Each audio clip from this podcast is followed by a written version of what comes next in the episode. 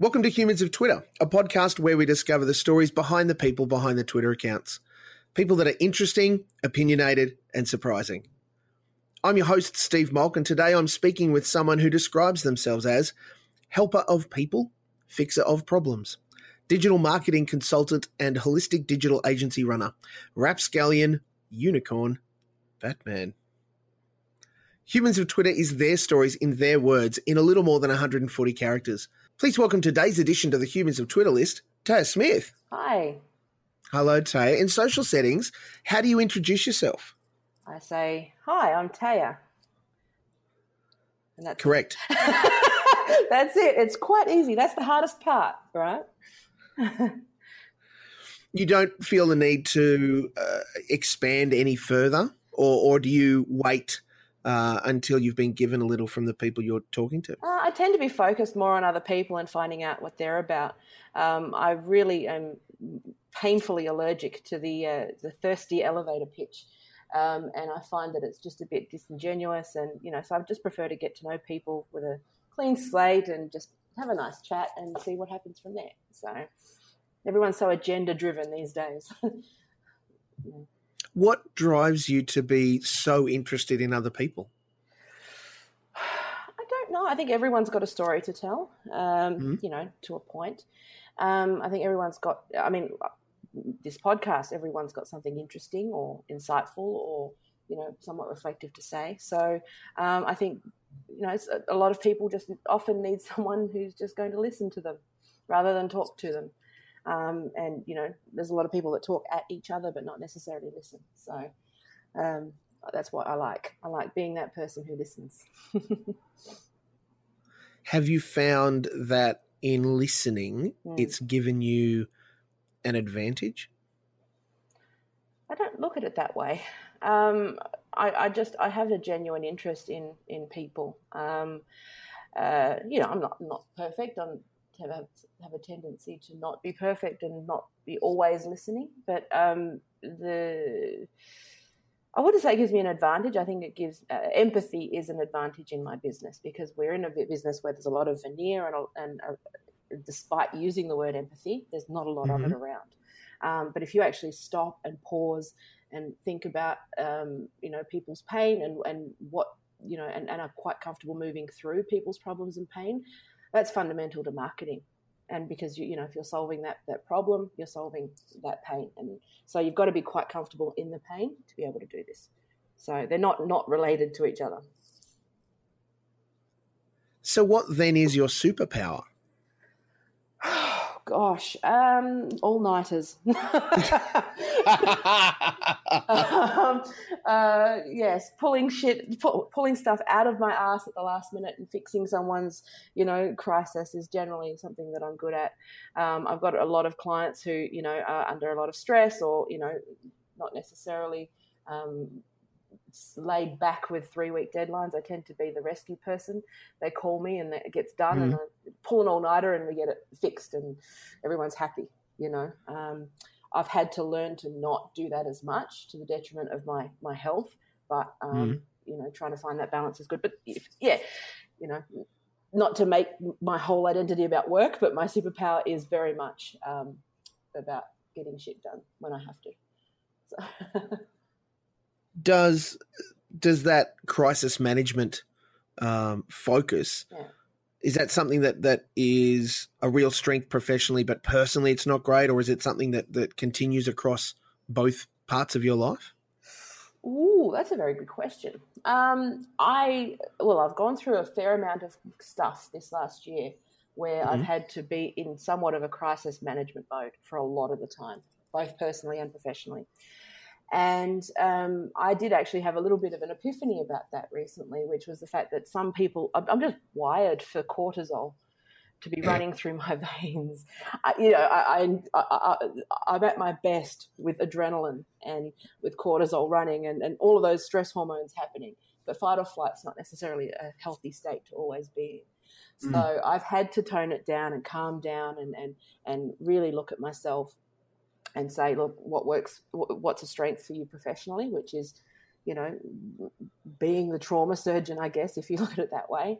Mm. Um, in real life. Sometimes it's okay to just chill and lay back and, and, and you know, watch the Kardashians fight over nothing, you know. Sure. Sometimes, excuse me, um, sometimes that's okay. You don't always have to be on alert all the time. Mm-hmm. So that's something that I've learnt in the last year. Is that, I know it's a roundabout way of answering that question. No, that's totally reasonable. Thank you. Mm. What are you passionate about? Oh, many things, many, many things. Too many things. Um, too many things. Too many things. Um, I am. I'm, I'm passionate about curiosity, and I know that that sounds really wanky and very general, but I try to just make sure that I stay curious. Um, I think it's easy to, when you reach a certain level in a career or in your life, or that you just stop wondering and you stop being curious and um, and stop trying new things. And for me, that's something that I'm passionate about, is that I'm always doing something slightly new. You know, it might not be, you know, you, you, you just always doing something incrementally or slightly better or different than what you're already doing. Mm-hmm. That's what I'm, I'm passionate about, growth as a human being. What's the silliest thing, in your opinion, that you're passionate about? Kardashians, which would not fit with my type, but um, people don't realise how obsessed I am with the Kardashians. Um, but I can hear you laughing at me, Steve, but I actually go, how the hell do they – they're, they're, they're a curiosity to me that they've managed to do this thing and build this empire, and that they've, they've got no real problems in life, but they've also got some universal problems in life. I, it, it just it, – it bugs me. And, yes, I'm passionate about the Kardashians, and I'm not afraid to admit it to all of the listeners. At, at risk of finding out information that I really didn't need to know. Like Kardashians, yep. How did the Kardashians come into power? You know what? They deal in the minutiae of, like, and they're really, really, really good trolls. And, I, that, that, you know, and, and Kanye has just made, taken it to a whole new level, right? But for me, um, you know, a lot of the critique around the Kardashians is, oh, you know, she's only famous because she had a sex tape. And I was like, how many freaking sex tapes with models are there? You know, like there has to be something more than that. There has to be some savvy. It's like, how can you build a billion dollar empire off the back of a sex tape? You know, that that requires massive amounts of, of, of, of P R nows and, and, and, and Uh, you know, all of the, you know, a lack of boundaries, and uh, you know, and I think that a lot of the critiques don't actually watch the show. I'm gonna, I'm gonna say is, that I think that they're focused on Kanye's tweets, which are brilliant. Yeah, you know, all of that sort of stupid stuff. There's actually quite a lot of ex- any marketer who who doesn't who doesn't find the Kardashians incredibly in- intriguing doesn't get marketing. You know, because to me, they're the whole, they're the holy grail. They really are. Is is it them that has been savvy, or is it a a producer or someone close to them that, that really tipped it over the edge? Well, I am a huge Kris Jenner fan. Like, people are, you know, obviously I read all the blogs and, you know, your pimp mama Kris and all that stuff. But, mm. you know, I, I, I don't know. I, I think they've just they've managed to just somehow – it's kind of a perfect storm where you can't identify one particular thing, that, that, that they're like a brilliant jigsaw puzzle that they all just seem to – fit. And I know that that's been planned. I'd love to know, I'd love to find out late, later that, that Caitlyn Jenner orchestrated all of this somehow twenty years ago. But it's just, I just find it that it's just one of those um, rare instances where, um, first of all, they don't get enough credit and people underestimate how, how clever they actually are. And B, you know, what it actually takes to build a business and empire like that. You know, there's a lot of pretty faces out there. You know, it's um, I find it quite extraordinary. They've been very shrewd, haven't they? Yeah, yeah. I, I'm quite impressed, and the, you know, all of this latest, all, and Kanye West just adds to the entertainment. You know, I think it's, it, yeah. I, I again, you, you you always got one doubt about whether the, the relationship's legitimate or not, but you go, God, it's perfect.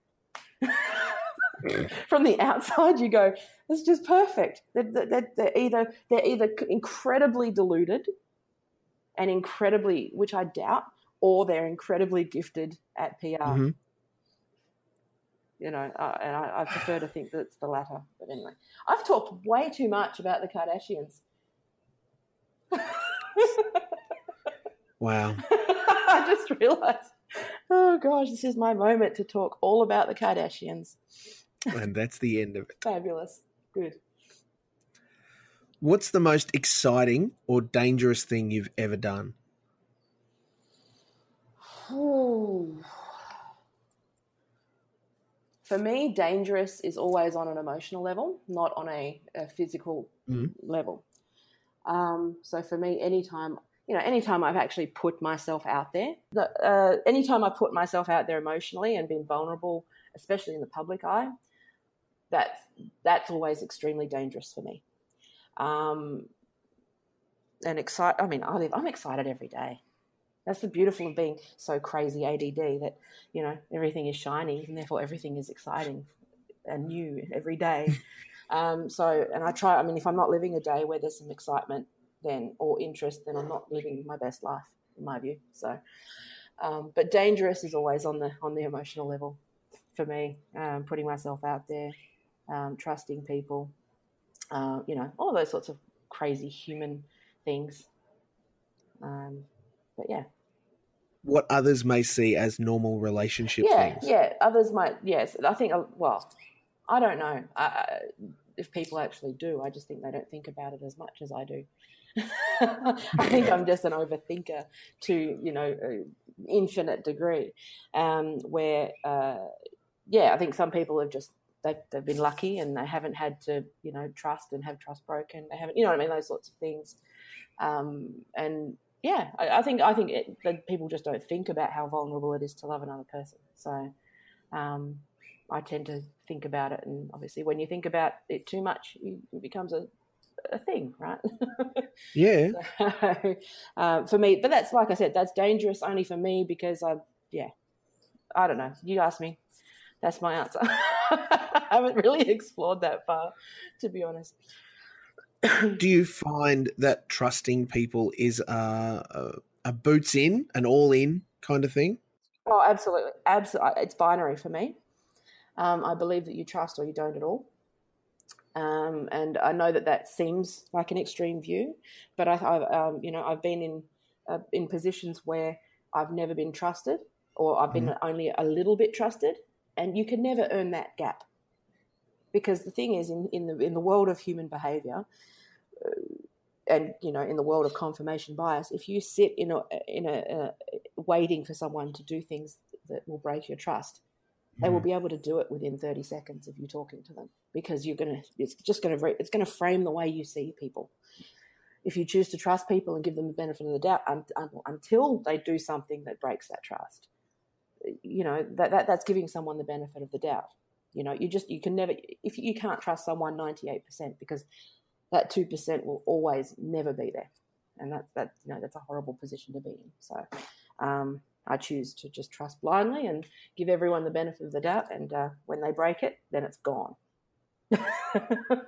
It's that simple. So, well, this might be a fairly straightforward question then. Yeah. Is forgiveness an easy thing or a difficult thing for you? Easy. Absolutely easy, because what I do is I uh, I'm very good at understanding the other person's point of view. Um, uh, you know, one thing I have been blessed with is um, you know a, a healthy amount of empathy for other mm-hmm. people. Um, so you know, I can e- e- even if I'm being you know something's happening or whatever, I'm usually in the other person's shoes. But I've actually it's come the other way where I've gone I've gone look, this isn't working for me. You know what I mean? This isn't healthy for yep. me. So for me, I can go, look, I understand. And, and and forgiveness comes from understanding at the end of the day. Forgiveness comes from empathy and from um, healthy boundaries. And that's something that I've developed only recently, to be honest. Um, but and, and, you know, I'm still not that great at it. But, uh, you know, yeah, forg- so forgiveness comes from understanding and empathy of another person. So, I've, yeah, it's easy for me. It is pretty easy. I don't hold on to grudges. Um, I move on. Excuse me. Pretty quickly. I tend to I tend to be one of those people that looks from the outside looks like I purge people, mm. looks like I purge friends and those sorts of things. Um, but that's actually that happening on a fairly semi-regular basis. Most of my friendships or people that have fallen away, it's not ended in a way that's horrible. You know what I mean? It's just yeah. I've gone, uh, okay, I'm good. I understand your point of view, but you're not healthy for me. You know, that that's that's really that's yeah, that's a form of forgiveness, really, because I'm not.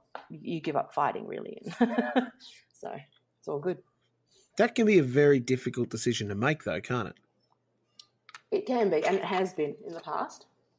Um, you know, but at the same time, I don't know. I have, I have somewhat of a feel. I'm very. Uh, very philosophical about these sorts of things, which is that, you know, uh, as cliched as these these things like, you know, closing a door and opening a window and, you know, all of those sorts of things, you, you know, you let one person go, others come, you know, because we've only got a, a finite amount of time in our lives. And so those, we'll always be, only be able to focus on a handful of people. I know for me, I can only focus on two people at once. And I've got three kids. So, you know, to be extra to that, then, you know, you, you kind of got to be pretty special. So I'm very pragmatic about these, about my time. Um, and the and it's not just time, but energy, you know, because mm. I have gone through, you know, very quite a rough year with mental health and those sorts of things. And I think that reaching a crisis point with that made me reassess my priorities. And, uh, you know, only have people that are good for my mental health in my life, which I think is sometimes a very hard thing to do. But when you actually are okay, mm-hmm. you know, one, you're actually, if I could say anything to anybody who's listening, is that if there's someone, if they're, you know, if it's family or uh, whatever and they're toxic to you, if you get rid of them, it will be okay. A lot of the time we hang on to people out of obligation um, yeah. at our own expense, so... What's your favourite place to travel to? Mm-hmm. Travel. Good God. I had three mm. kids in my twenties. I haven't travelled anywhere. But um, to tra- I, I'm, to be honest, I'm actually not a huge fan of travel. And I know people are all like, oh, you know, travel this and travel the world. But, again, I don't, I don't like to be inconvenienced. And, and travel is the ultimate in inconvenience. To go and see, a, you know, a, a canyon is like, well, that was was that worth the forty-two hour flight? Uh, I don't know. I'm very unromantic about the world. Um, but uh, my favourite place to travel to is, um, honestly, on Friday afternoons to get my kids. Yeah. It's only twenty-five minutes up the road, and that's my favourite trip. Not only because they're special to you, but for the potential of what the weekend exactly, means. Exactly. So, and it's just my favourite time of the week. So, do you tell them that? Yes, of course. They How know. do they react? Oh, they know. They, they go, oh, yeah, you know, yeah, sure, Mum, whatever, I roll. But they'll remember later on. And that, so you've got to, when you're with kids, you've got to do the stuff that not, you've got to make sure that you affirm things that they're going to remember ten years from now. Yes. It's a big responsibility to make sure that that's why words are so powerful with with kids, um, and the words that you use with them are very powerful, and making sure that every day I make them laugh, because that's the stuff that when they're sitting alone in a bad in a bad place, you know, that that's the stuff that will come to them and go, oh, I remember that time when, you know, Mum fell off her office chair last weekend and she had no pants on, you know, that, you know, like that, that's the stuff that that may or may not have happened last weekend. Um, um, you know, that that's the stuff that that, that anchors children, you know, yep. the, the words that you say, and, you know, they may not in the moment appreciate it or, you know, understand or, you know, but uh, this is a long game. So, yes, I tell them every day, even when they ri- all roll their eyes at me and yeah. take it completely for granted that I love them. Coming up next, a Kickstarter to buy Taya some pants. Oh, God. Why do I say these things, Steve? Why? No one needs to know. Yes, they don't. Oh, geez. So how do you describe your experience of family? Um, honestly, um... It, well, my experience of family has not been good, um, but my I think an experience of family also,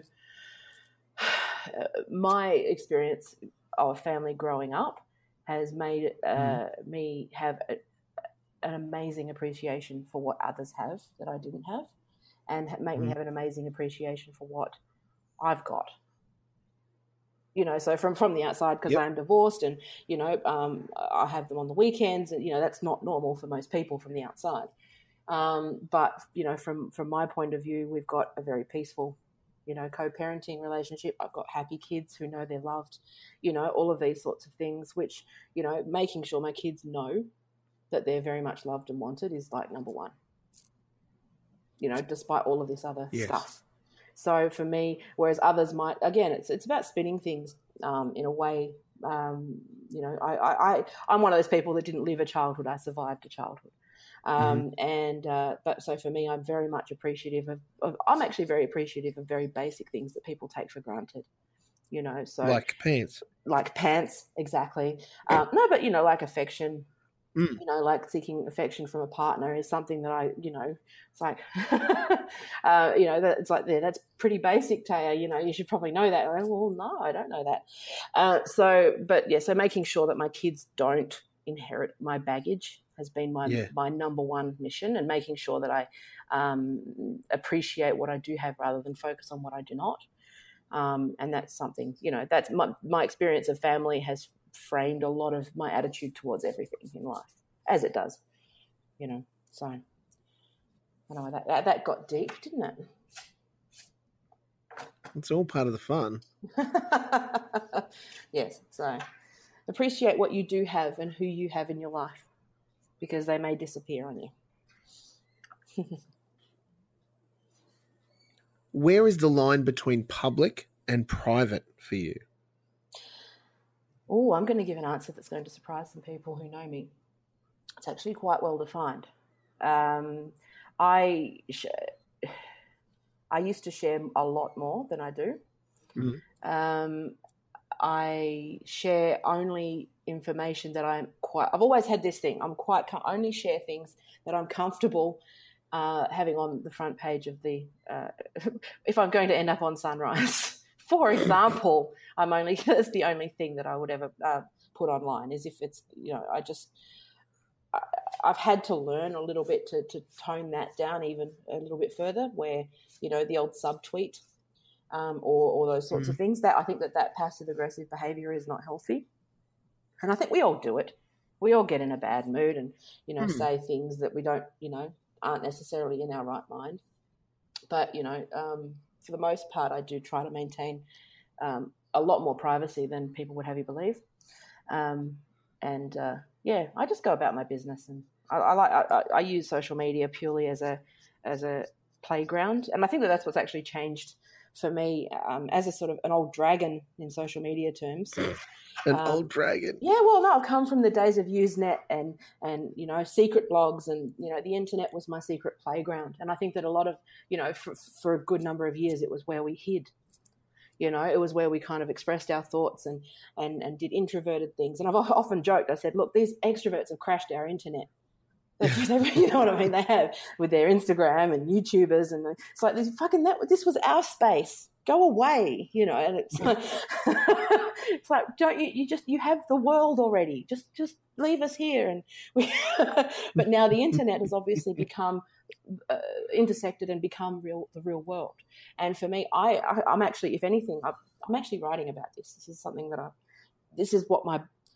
never finished book is going to be about, is about the growth that we got, that the society has gone through in this and my through my stories, which is where the internet went from being, you know, me with Taya Lou as my username with no one knowing who I was, mm-hmm. to me being Taya Lou with my real name, with all of this shit that I'd written in when I was twenty on public record, and then constantly going through this grapple where um, uh, the internet is my safety net and my my people and my friends and, you know, where I express myself and people get me. And now there's all these other people who don't get me on there too, and people who are in my real life. And, you know, it's just been a really big challenge. It is related to that privacy discussion because for me, mm. I've always been uh, in my head. I've always been a head in a jar online, right?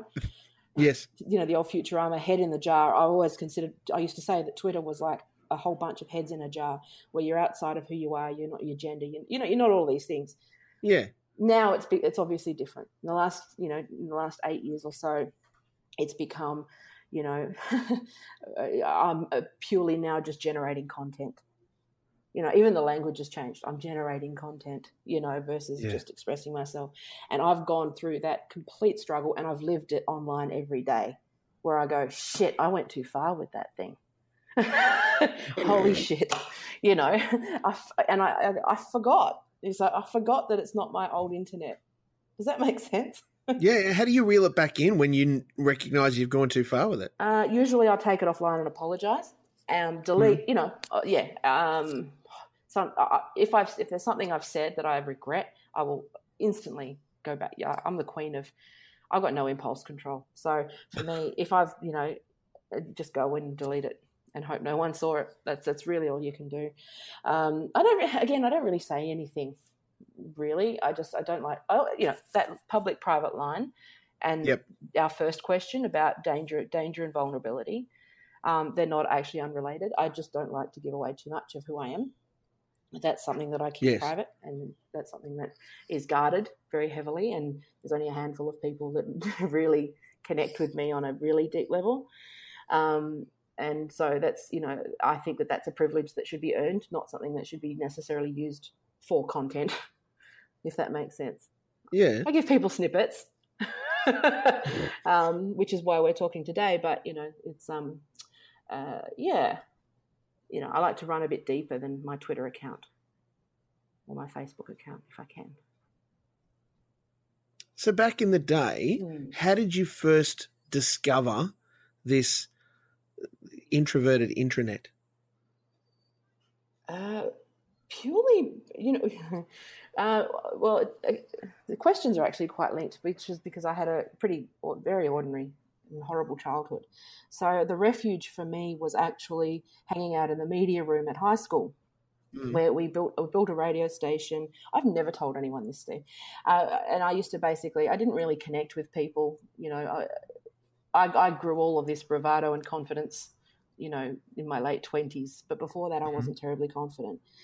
Um, so I'd h- hang out in the media room at school. So, I, you know, I w- wanted to be a journalist. And, and he bought an old Mac. He bought a Mac um, L C five seventy-five. Wow. Uh, I know, right? They're so cool. I actually want to buy one because there's, you know, like you have it on display because they're so cool. But I, I, yeah, he brought an old L C two and an L C three, and we had this sort of little lab that would. And, and I remember running. Um, we didn't even have the internet. We were basically uh, the teacher was Mister Bryce was his name, and he was um, awesome. And he he actually kind of took me under his wing and really shielded me a bit from, you know, a lot of shit.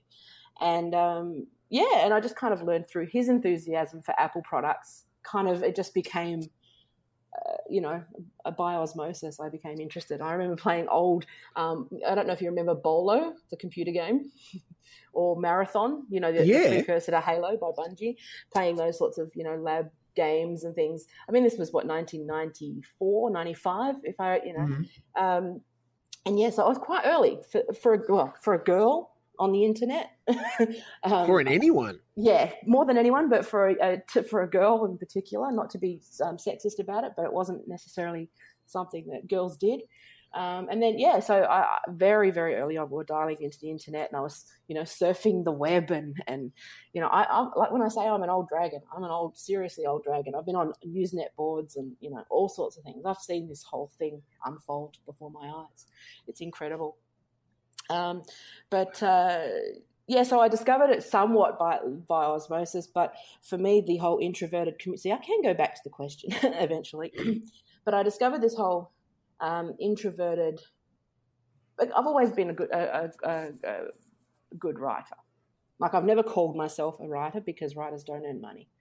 I call myself, you know, other things that, that, that get paid, but in my heart, and if I had a billion dollars to my name, I would be sitting and I would just be writing all day, every day. Yep.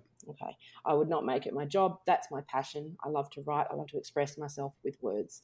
And the internet really, um, and especially in a, in a in a situation where, you know, I, I was hi- able to hide out in my bedroom uh, block out the world, you know, block out everything that was happening around me, you know, um, and, you know, like, you know, just somewhat escape reality for an ex- for, for a period of time. Um, and I just go on the internet and talk, connect with new people. Like, I've known people, there are people that I have never met, and I'm sure everybody who's been on the internet for a length of time, I, you know, there's a guy I know in the U K who he was like fourteen, and I met, connected with him on the Lisa Loeb forum. Um, you know, gosh, that started my career. But, you know, on the Lisa Loeb fan, shut up, Steve, on the fan forum back when we were seventeen. I've known him for twenty years. I've never met him, you know. Um, mm. And I built a community that way and connected with shut up. I know you're still laughing at the Lisa Loeb forum, but um, that's how I became a designer rather than a social scientist. Um, we all have these dark secrets. Well, to... well, yeah, they asked me to actually moderate the community after some time, and that's when all that's when I started to have a web design business. So I actually, Christ. I'm actually a political scientist. So, um, um, yeah, so I'm, it's a massive weird. weird story about how I even am in this business. It's so bizarre, but um yeah, so it's just um for me it's just been unfolding.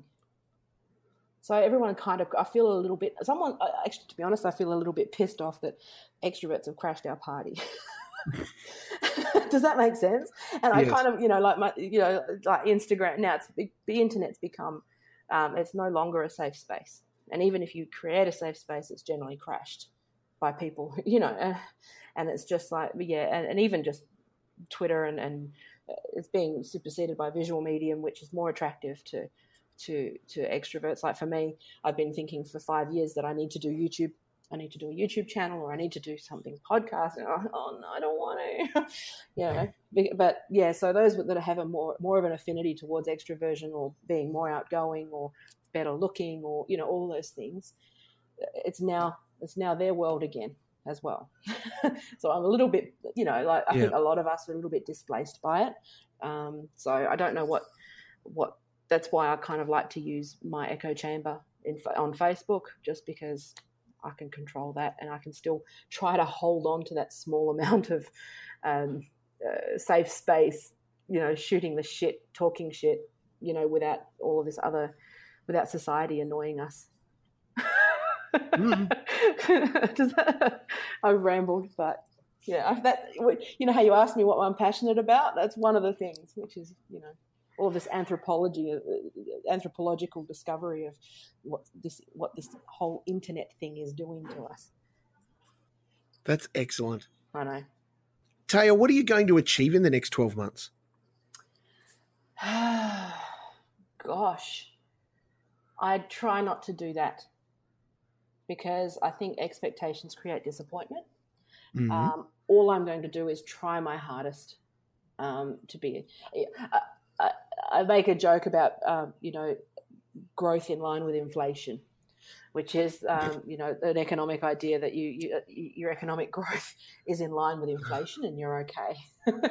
So every day I'm a little bit older, I want to see growth in line with that, you know, like in terms of maturity or, you know, uh, just try to be a little bit better every day.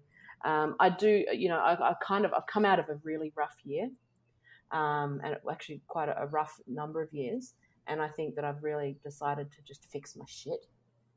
You know, if I'm going to be blunt, blunt and just mm. go, God, I need to just fix my shit. Um, you know, things are looking very good in, in all aspects of my life right now.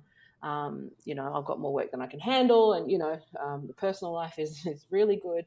You know, so I, I, I, I don't have a plan. I've never had a plan. Um, I don't like having a plan because um, I, I'm Mister Murphy's daughter. Mm. I try not to plan because the second you have a plan, life changes. So I just remain optimistic and I just try hard. That's all you can do. Like Conan, Conan O'Brien's quote, you know, work hard, be kind, and awesome things can happen. That's my my life philosophy. Yeah. Yeah. I'm down with that. Yeah. It's pretty good. It's pretty, you know, simple. Very simple philosophy, very hard to live by. Taya, thank you for sharing all of that yeah, with us. All of that. Yeah. Um, it's been lovely to talk to you. Yeah. I, I really appreciate what you've said. Please know that that you you know what you've said is very special and you're highly valued. Thank you very much. No worries. And I'm, yeah, happy to talk and listen to anyone who's struggling. It's all good. You can hit me up. Very clearly you are on the Twitter. I am. Are there other social media accounts that you would like to admit to? Oh, I've got all of them. Um, I tend to focus on Twitter and Facebook and LinkedIn, um, and they're very, very different tools. Twitter is more, mm-hmm. you know, brain fart stuff. Um, Facebook is more my Facebook, whatever crap Facebook. But LinkedIn is very much, if you're more interested in the sort of the more cerebral brain professional stuff that I write or what, do whatever, then hit me up on LinkedIn. It's probably the best channel. That's going to be more of my channel this year. This has been Humans of Twitter, and I can confirm that at Taylu is indeed human.